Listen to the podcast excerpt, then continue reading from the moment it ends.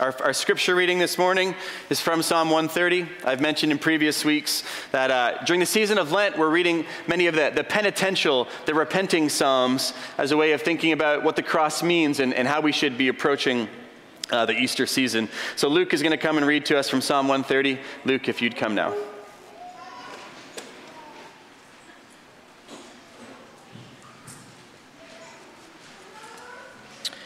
Psalm 130. Out of the depths I cry to you, O Lord. O Lord, hear my voice. Let your ears be attentive to the voice of my pleas for mercy. If you should mark iniquities, O Lord, who could stand? But with you there is forgiveness, that you may be feared. I wait for the Lord, my soul waits, and in his word I hope. My soul waits for the Lord more than the watchman for the morning, more than the watchman for the morning. O Israel, hope in the Lord, for with the Lord there is steadfast love, and with him is plentiful redemption. And he will redeem Israel from all their iniquities.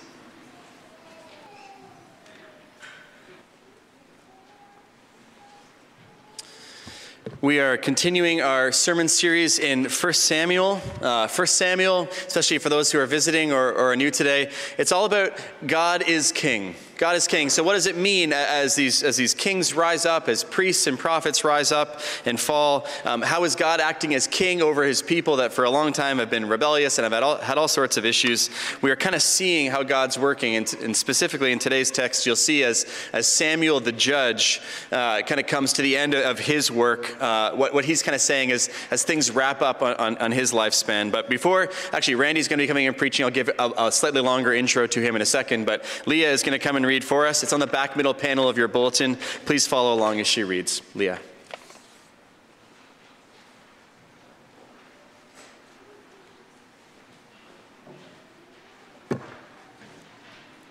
First Samuel chapter 12. And Samuel said to all Israel, Behold, I have obeyed your voice in all that you have said to me, and have made a king over you. And now, behold, the king walks before you, and I am old and gray, and behold, my sons are with you. I have walked before you from my youth until this day. Here I am, testifying against me before the Lord and before his anointed. Whose ox have I taken? Or whose donkey have I taken? Or whom have I defrauded? Whom have I oppressed? Or from whose hand have I taken a bribe to blind my eyes with it? Testify against me, and I will restore it to you. They said, you have not defrauded us or oppressed us or taken anything from any man's hand. And he said to them, The Lord is witness against you, and his anointed is witness this day, that you have not found anything in my hand. And they said, He is witness. And Samuel said to the people, The Lord is witness who appointed Moses and Aaron and brought your fathers up out of the land of Egypt. Now, therefore, stand still, that I may plead with you before the Lord concerning all the righteous deeds of the land of the Lord that he performed for you and for your fathers. When Jacob went into Egypt and the Egyptians oppressed them, then your fathers cried out to the Lord, and the Lord sent Moses and Aaron, who brought your fathers out of Egypt and made them dwell in this place. But they forgot the Lord their God, and he sold them into them, he sold them into the hand of Sisera, commander of the army of Hazor, and into the hand of the Philistines, and into the hand of the king of Moab. And they fought against them. And they cried out to the Lord and said, We have sinned, because we have forsaken the Lord, and have served the Baals and the Ashtaroth. But now deliver us out of the hand of our enemies, that we may serve you. And the Lord sent Jerubbaal and Barak and Jephthah in Samuel and delivered you out of the hand of your enemies on every side, and you lived in safety. And when you saw that Nahash, the king of the Ammonites, came against you, you said to me, No, but a king shall reign over us, when the Lord your God was your king. And now, behold, the king whom you have chosen, for whom you have asked, behold, the Lord has set a king over you. If you will fear the Lord and serve him and obey his voice, and not rebel against the commandment of the Lord, and if both you and the king who reigns over you will follow the Lord your God, it will be well. But if you do not obey the voice of the Lord, but rebel against the commandment of the Lord, then the hand of the Lord will be against you and your king. Now, therefore, stand still and see the great things that the Lord will do before your eyes. Is it not the wheat harvest today? I will call upon the Lord that he may send thunder and rain.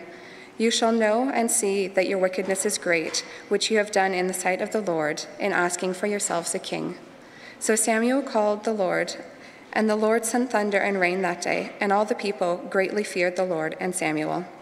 And the people and all the people said to Samuel, Pray for your servants to the Lord your God, that we may not die, for we have added to all our sins this evil to ask for ourselves a king.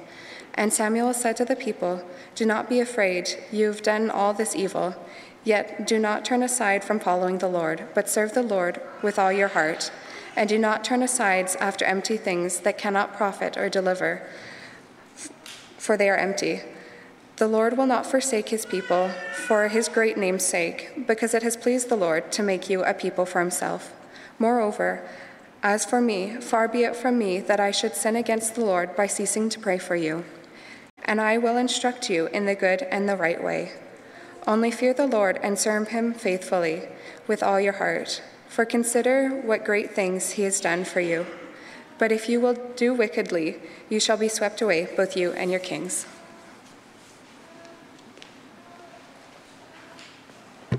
Well, we have the privilege this morning of hearing from Randy Palmer. Randy, many of you know him. He's one of the ruling elders here at the church, which means he's a lay elder. He's got a regular job, just like all of you, and yet is going to be preaching God's word for us this morning. Randy, I'd like to pray for you as you come. God, thank you for Randy. Thank you for his calling to serve this church as an elder um, and as a man of God, as a faithful husband, father, and grandfather. Uh, please bless him as he preaches, as he un- explains and unpacks your word for us this morning. In Christ's name, amen. Randy.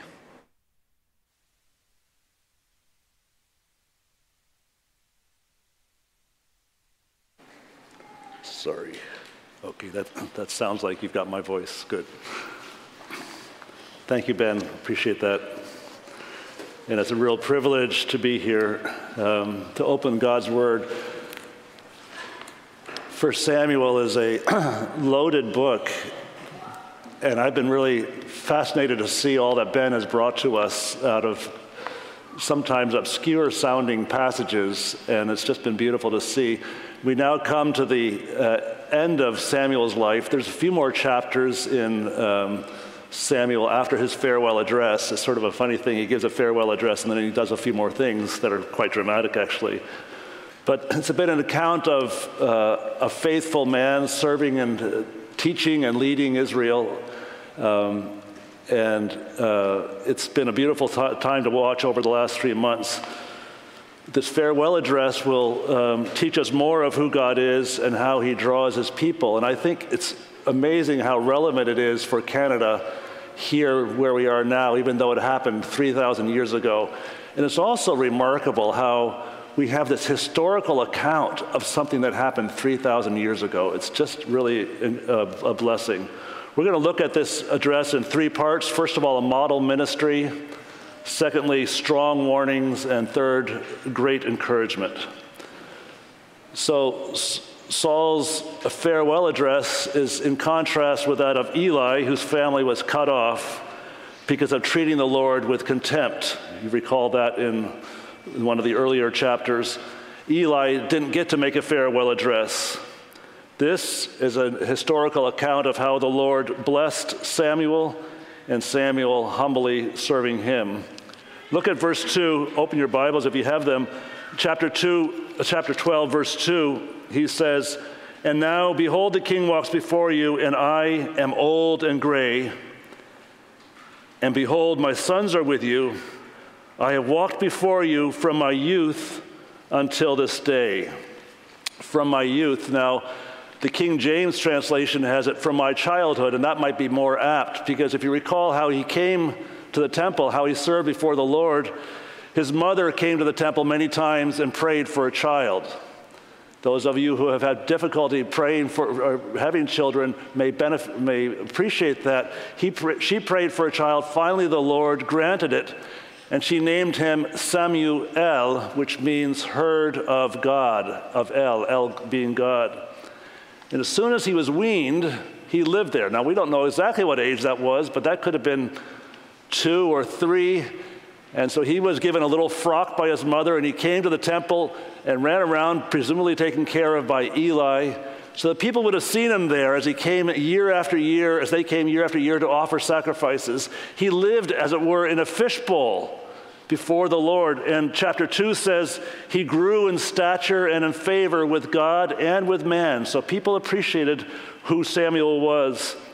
Does that remind you, by the way, of anybody else? Description of someone else?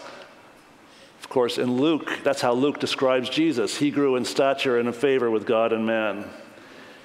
Then look at verse 3. He says, Whose ox have I taken, or whose donkey have I taken, and so forth. Note the word taken. It's in contrast to the uh, description of what uh, Samuel said the king would do when they asked for a king. He would take, he would take your sons, he would take your daughters, he would take your grain and your grapes. But have I done any of that? He says, No. Now, the, then he goes and says, Testify against me before the Lord and before his anointed. The word his anointed is a really interesting one. The word in the Hebrew is Messiah. The Messiah means the anointed one. It's quite interesting. And in the Old Testament translation into the Greek, the, the word is actually Christos or Christ. So I testify before you before his Messiah or his Christ.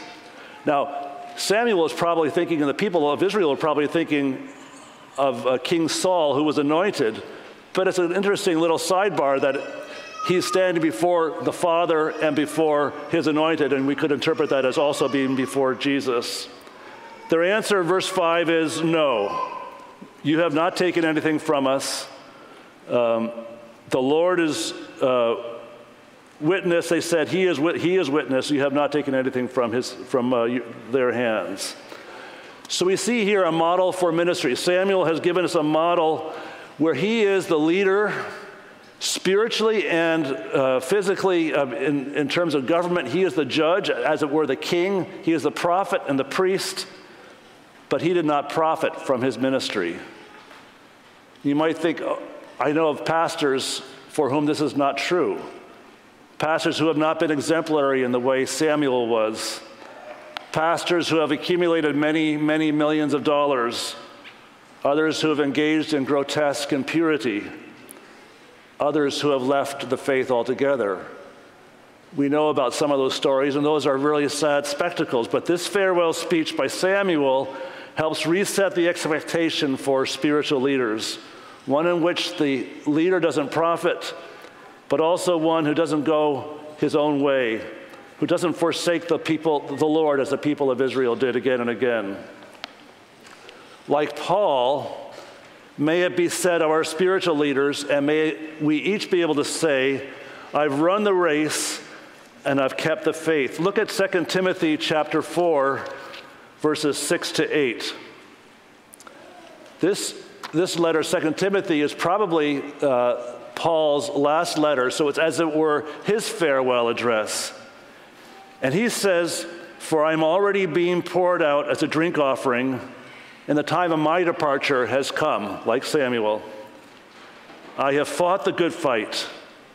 I have finished the race. I have kept the faith. Henceforth, there is laid up for me the crown of righteousness, which the Lord, the righteous judge, will award to me on that day and not only to me, but also to all who have loved his appearing.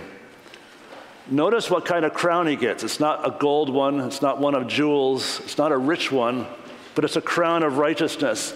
And also notice it's not just for him. He says he will award that on that day not only to me, but also to all who have loved his appearing. That's all of us. And we just hope that we will be able to run the race right to the end and be poured out and then receive that crown of righteousness. Before we leave this first point, I would encourage us all to pray earnestly and regularly for Ben and for the spiritual leadership of the church, eh, leaders in all sorts of capacities, that he be that we be sober and watchful that the Lord lead us not into temptation, but deliver us from evil. The temptations are out there. To remain faithful, to serve the Lord with all our heart. So that's the first point Samuel's ministry and setting expectations for spiritual leadership. Then we come to a set of warnings. And the basic message of the warnings is it's pointless and it's dangerous to go our own way. It's pointless to rebel, pointless to turn aside to empty things. Put more positively, it's pointless not to follow Samuel's example of steadfast service. The Lord is witness, he says, against their history and against their current actions where they have turned to empty things. Their history is one of calling out to the Lord. We see that in verse, verse 8 of chapter 12. And then inexplicably, they abandon him. When Jacob went into Egypt, he says, the Egyptians oppressed them, and then your fathers cried out to the Lord. And the Lord sent Moses and Aaron, who brought your fathers out of Egypt, and made them dwell in this place. But they forgot the Lord. So what happened?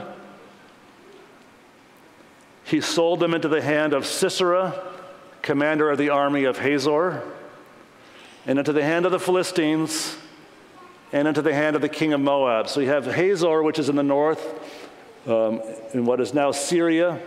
You have the Philistines down in the southwest next to the Mediterranean. You have Moab across the Jordan River in the east. Surrounding on all sides, they were attacked. And they abandoned him, and they were they called out to the Lord, confessed their sins. He rescued them, and it's just a seesaw, an endless cycle. And in verse 11, then it says, The Lord sent Jerubbaal, that's Gideon, one who strives against Baal, and Barak, the Hebrew word is Bedan. It might mean Barak, it might mean uh, somebody else that we don't know. And Jephthah and Samuel, and delivered you out of the hand of your enemies on every side, and you lived in safety. I'm going to turn to Judges chapter 10 briefly and look at one of those, the account of where Israel, Israel was, Judges chapter 10, verse 6. This is just before Jephthah rescued them, but it's extraordinary. This is the people of Israel who've been brought through the promised land, brought to the promised land through, the, through Egypt, through the Red Sea, the Lord provided um, manna for them, the Lord provided quail for them, the Lord provided water for them. Then they went into, across the, the Jordan River. The Jordan River was parted. They went through there. The Jericho f- fell. And they forgot the Lord. They forgot all that they had done, that He had done, rather.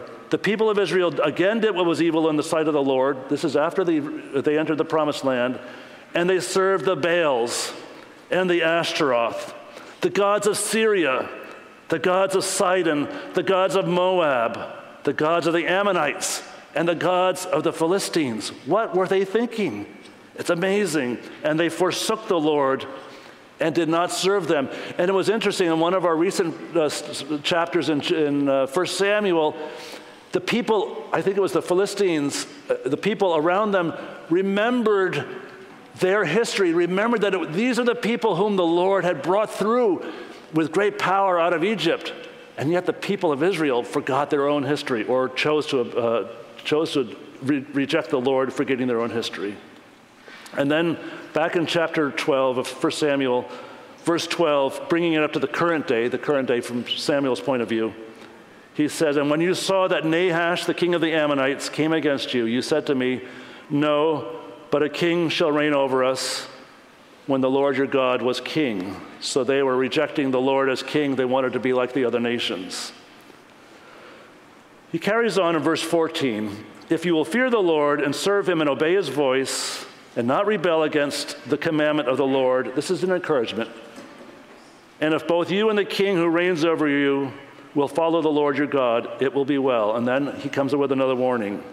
But if you will not obey the voice of the Lord, but rebel against the commandment of the Lord, then the hand of the Lord will be against you and your king. So he's calling on them to break this cycle, the cycle of going to the Lord, then forsaking the Lord, and going back to the Lord and forsaking the Lord. He's saying, Follow the Lord with all your heart, or it will not be, the hand of the Lord will be against you. He's saying to them, Do you think you can find happiness outside of God, outside of the God of Israel? Think again. You think that you are greater than God? Think again, he says.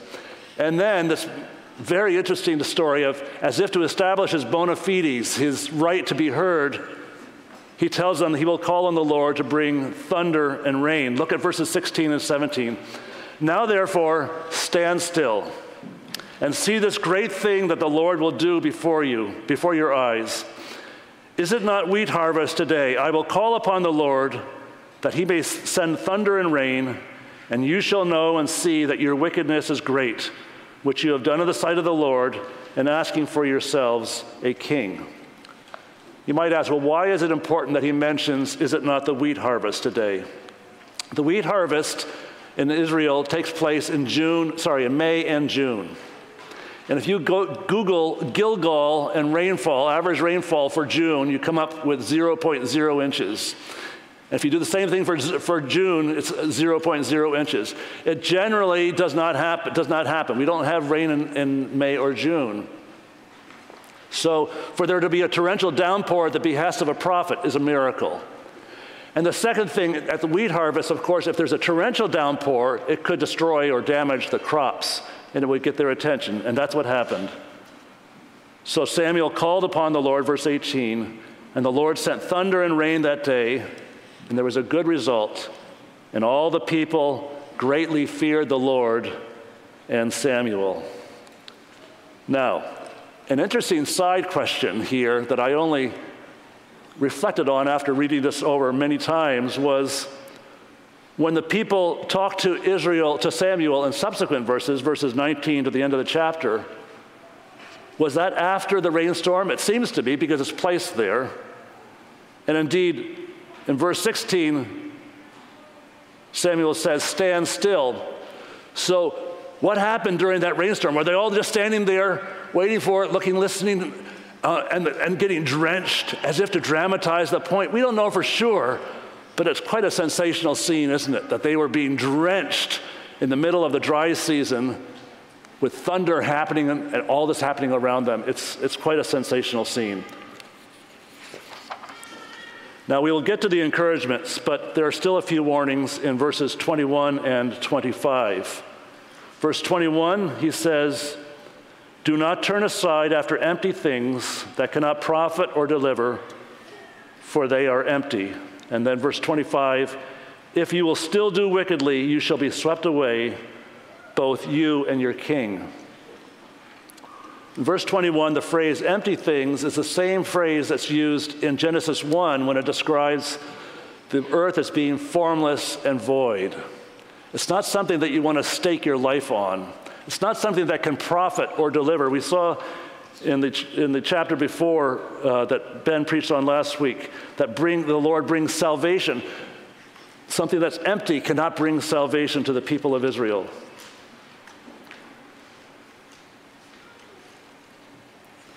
Most of us are not worshiping a, an idol, a carved idol like Dagon.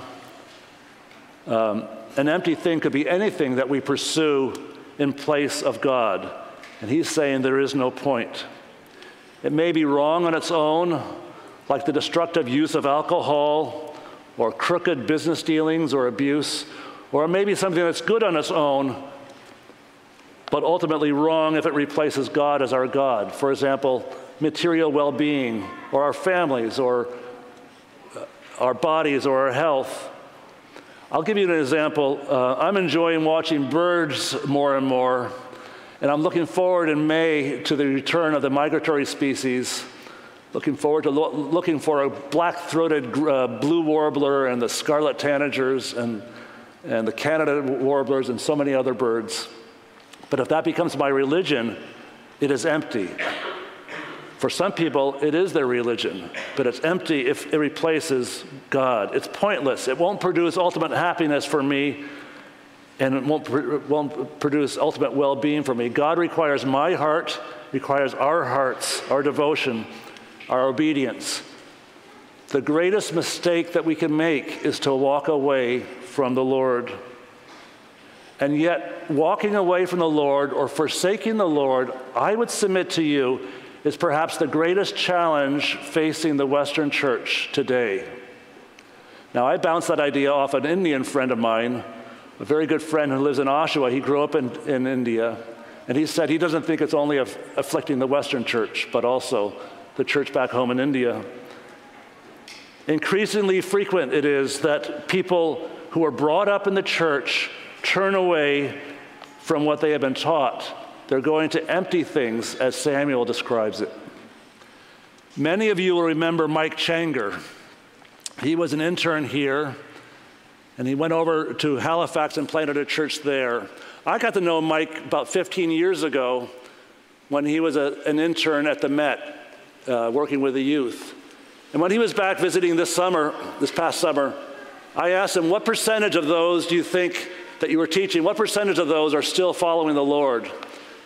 And he said sub 50, so less than half. One of those interns is in, in our midst, Stephen. And we turned to him, and not interns, he was a youth rather at the time, sorry.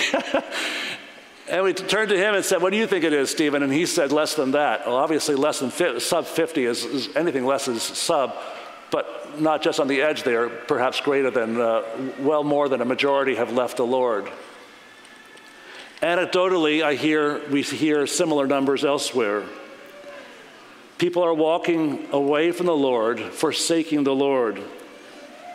And I think it's worth reflecting on what's going on here. Why are they doing this? It may reflect simply an unwillingness to accept the Bible, to accept what it teaches, especially when it conflicts with what our society is teaching.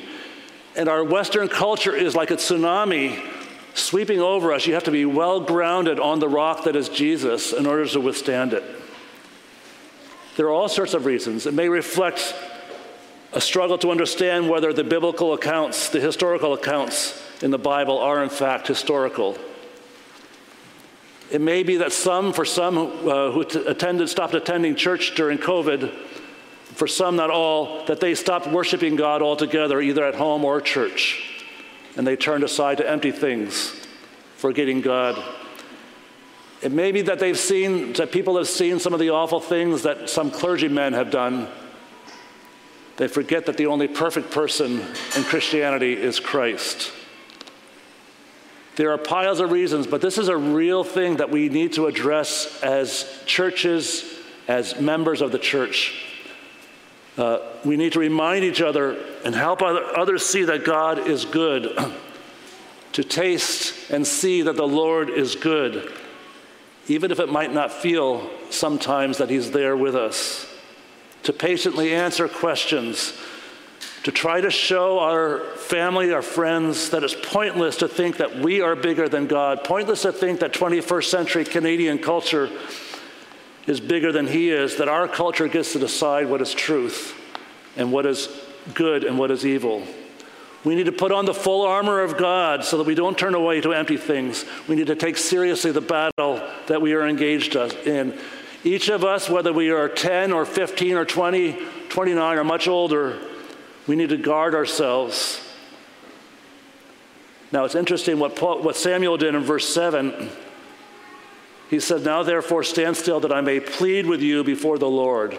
Now, this pleading, this pleading may be a sort of a judicial sense, like a lawyer pleading a case before a court, but it may also simply be pleading, as I would plead with us, that we um, plead with our friends and our families, plead with ourselves to cultivate this deep relationship with Jesus and to be careful because anyone can fall.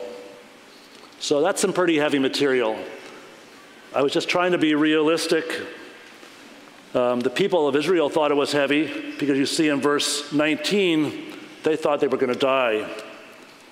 The people said to Samuel, all the people said to Samuel, perhaps they're drenched they said to Samuel, Pray for your servants to the Lord your God, that we may not die. For we have added to all our sins this evil to ask for ourselves a king. So, having looked at Samuel's ministry and model for ministry and at the warnings, we now come to some great encouragement, starting in verse 20. And Samuel said to the people, Do not be afraid. That's a beautiful sentence right there, isn't it? It's actually the most frequent command in the Bible. Because, of course, we are prone to fear, we are prone to being afraid. And he says, Do not be afraid. He says, verse 20, Yet do not turn aside from following the Lord, but serve the Lord with all your heart. And verse 22 For the Lord will not forsake his people for his great name's sake, because it has pleased the Lord to make you a people for himself. The word uh, for be afraid is the same word that we see in verse 14 and 24, where it says, Fear the Lord. Verse 14, if you will fear the Lord and serve him, verse 24, only fear the Lord and faithful and and serve him faithfully with all your heart. So you might ask, what's going on here? Are we to fear the Lord or are we to be not afraid? And I think the answer is both. Some of you may recall the beautiful proverb about women charm is deceptive, beauty is fleeting, but a woman who fears the Lord is to be praised. In another proverb, the fear of the Lord is the beginning of wisdom. So that's the starting point. God is all powerful, and I am not. Once we fear the Lord and recognize that He is God and I am not, then I think Samuel is teaching here that we should not be afraid. He's trying to give a message of great encouragement and comfort. And that's good news for us no matter if we keep on coming back to sin, we can't seem to shake our sin. He tells us to keep coming back to Him. We may have had a lifetime full of so called smaller sins, or maybe we've had a big one, or a few big ones that we regret for the rest of our lives. And He's saying, forget that and move ahead. You carry on, you carry on forward. Don't be afraid. That was the case here with the, with the people of Israel. Another big one they did. Why? Because in verse 22, the Lord will not forsake his people for his great name's sake. And you might say, ah, but you don't know what I've done. And the Lord Jesus would say, Yes, I do, and that's why I died for you on the cross. That's why I died for prostitutes like Rahab. That's why I died for murderers and adulterers like David, for people who forsook the Lord Jesus like uh, Peter or for persecutors, people, violent men like Paul, Saul, later Paul. Consider Saul, who later became the Apostle Paul. In chapter 7 of, verse, uh, of, of Acts, it, it recounts how Stephen was a man of God, full of grace and power, and yet they stoned him to death. Rocks were hurled at him until he died. And Saul was there approving of these actions. He was a violent man. He was threatening murder, dragging Christians off bound, so that Jesus asked, Why are you persecuting me? Not just persecuting my people. Saul, you're persecuting me, and yet Jesus chose him to be his foremost apostle. In light of that, I encourage us to look at uh, Philippians chapter 3, where we see how Paul frames his life in light of what he did. He recounts in Philippians 3 that he was a persecutor of the church. And then he says he was seeking, seeking the righteousness of God, forgetting what is behind. He says that I may attain the resurrection from the dead. Then, chapter 3, verse 12, he says, Not that I've already obtained this, or I'm already perfect, but I press on to make it my own because Christ Jesus has made me his own. Imagine Jesus making uh, this persecutor, Paul, his own. Brothers, I do not consider that I have made it my own, but one thing I do, forgetting what lies behind and straining forward to what lies ahead, I press on toward the goal for the prize of the upward call of God in Christ Jesus. Why is that? Why is he able to push, put this behind him? It's because of who God is and because of who Jesus is. The Lord God, Samuel said, will not forsake his people for his name's sake. He is a good God, a gracious God, a forgiving God. And even if it's sometimes you wonder, where is God in the face of evil? We need to remember that He is a good God. If 21st century Canada could get that point, if our friends and family members could get that point, it would make them far less likely, I suggest, to abandon him and far more likely to come to him. Many of you remember the book that we studied last year, last summer, which was called Gentle and Lowly. It was a look at who God is, and in particular, who Jesus is, and it shows how good God is. In Matthew 11, it describes uh, we have a passage that, that where the words gentle and lowly are taken from. Matthew 11, 28 to 30, Jesus says, Come to me, all who labor and are heavy laden, and I will give you rest. Who doesn't need rest? Take my yoke upon you and learn from me, for I am gentle and lowly. There's the title of that book. Gentle and lowly in heart, and you will find rest for your souls. For my yoke is easy and my burden is light. Are you weary? Are you heavy laden, heavy burdened? His message is to us Come to me, and I will give you rest. Come to me for the first time, if you haven't ever surrendered to Jesus. Return to Him like a prodigal. Come when you sin. Come when life is tough when you're confused, but come. Now, one of the gems in that book, Gentle and Lowly, was a verse that the author showed, Ray Ortlund showed, uh, or Dane Ortlund, I can't remember his name, showed from verse uh, from Isaiah 28. It describes God's planned work of salvation, sorry, of destruction, a planned work of punishment and destruction. And it, the verse describes it as uh, alien and strange. The destruction is alien to God's nature. It's because God's, because God's first inclination is to forgive. So he will punish if we insist on it, but that's not what he wants to do. That's alien to his nature. His nature is to forgive. And he shows that in Exodus 20, 34, a beautiful description of that, of uh, how he forgives in which Exodus 34 describes far more descriptions, has far more descriptions of his forgiving than of his punishment.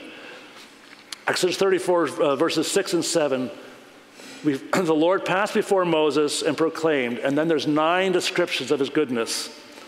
The Lord, the Lord, a God merciful and gracious, slow to anger, abounding in steadfast love and, and faithfulness keeping steadfast love for thousands, forgiving iniquity and transgression and sin.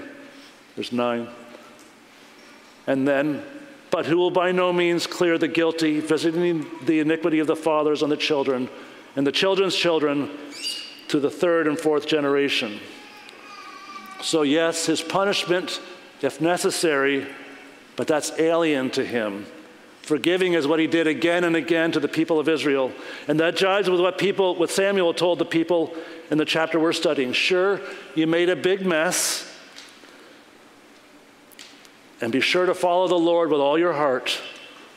But don't be afraid. Don't be afraid. Don't be afraid. God is good. One extra little tidbit Samuel saying that he would be sinning if he failed to pray for his people.